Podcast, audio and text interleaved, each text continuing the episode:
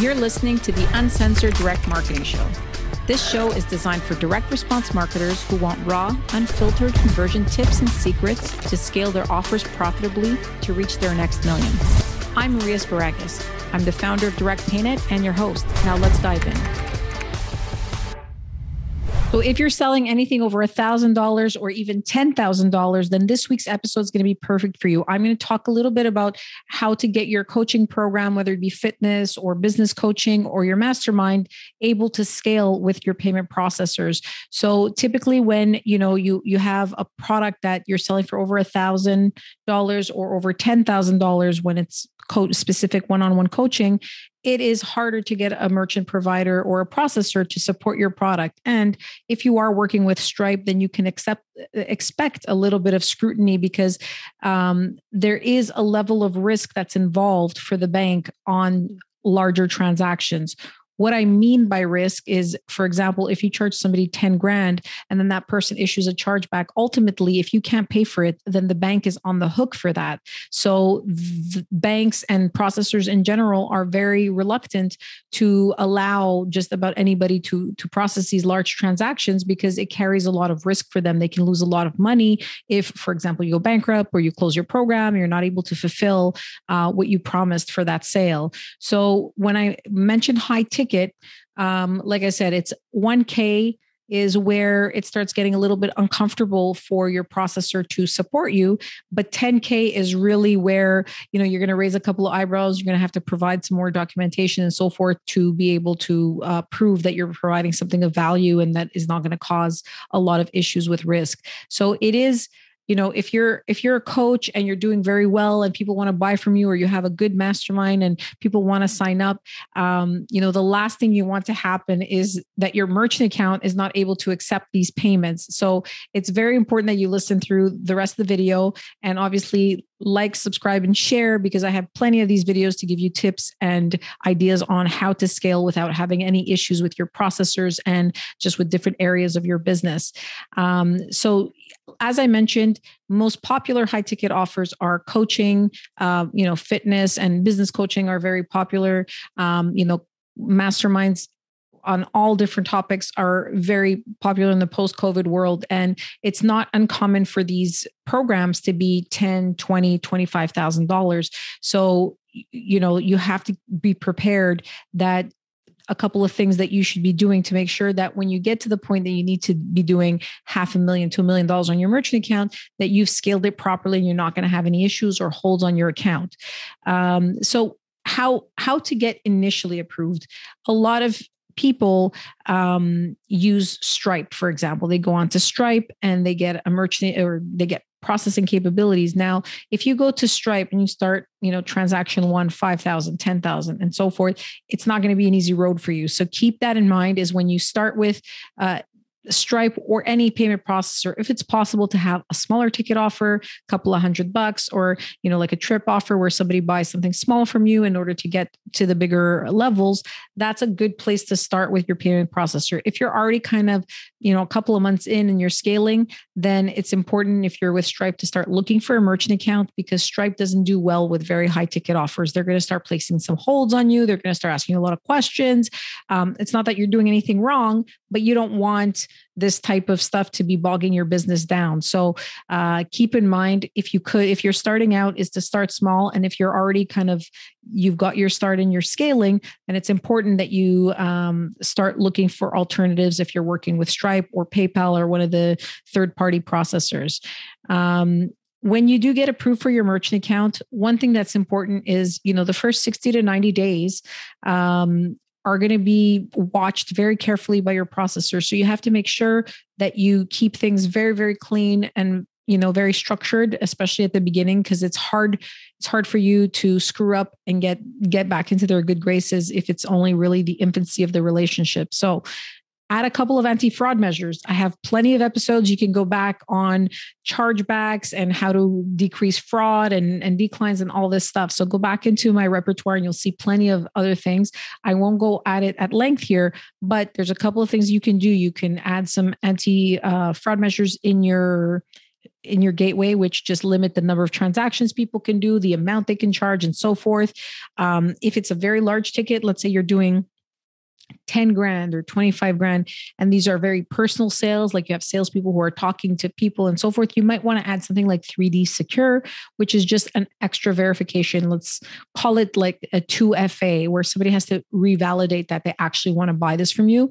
And usually 3D Secure is not something people or merchants love to use, but in a in a sale where somebody really wants to buy something from you and it's a big ticket, you know, it usually shouldn't impact your conversions too too much.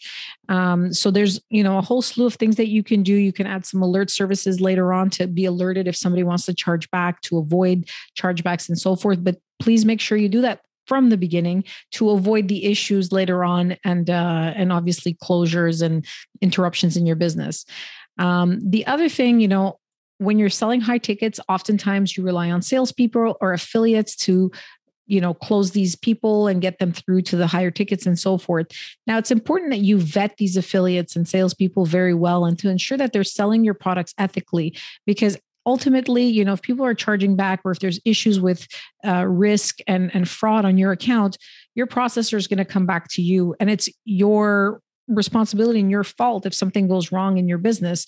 So you cannot point fingers to anybody and say, oh, well, it's that affiliate or that salesperson that frauded me and, and said lies to, to customers. Ultimately, you have to take uh, responsibility, do quality control on the people you have promoting your product and make sure that they're selling ethically. So, uh, you know, vetting them properly and listening to some of their calls and making sure you know you contact some of the customers that they sell to to make sure that they're understanding what they're buying and so forth is going to be a very important step to ensure that you don't have any issues just in general in your in your in your business but also specifically with your merchant processor.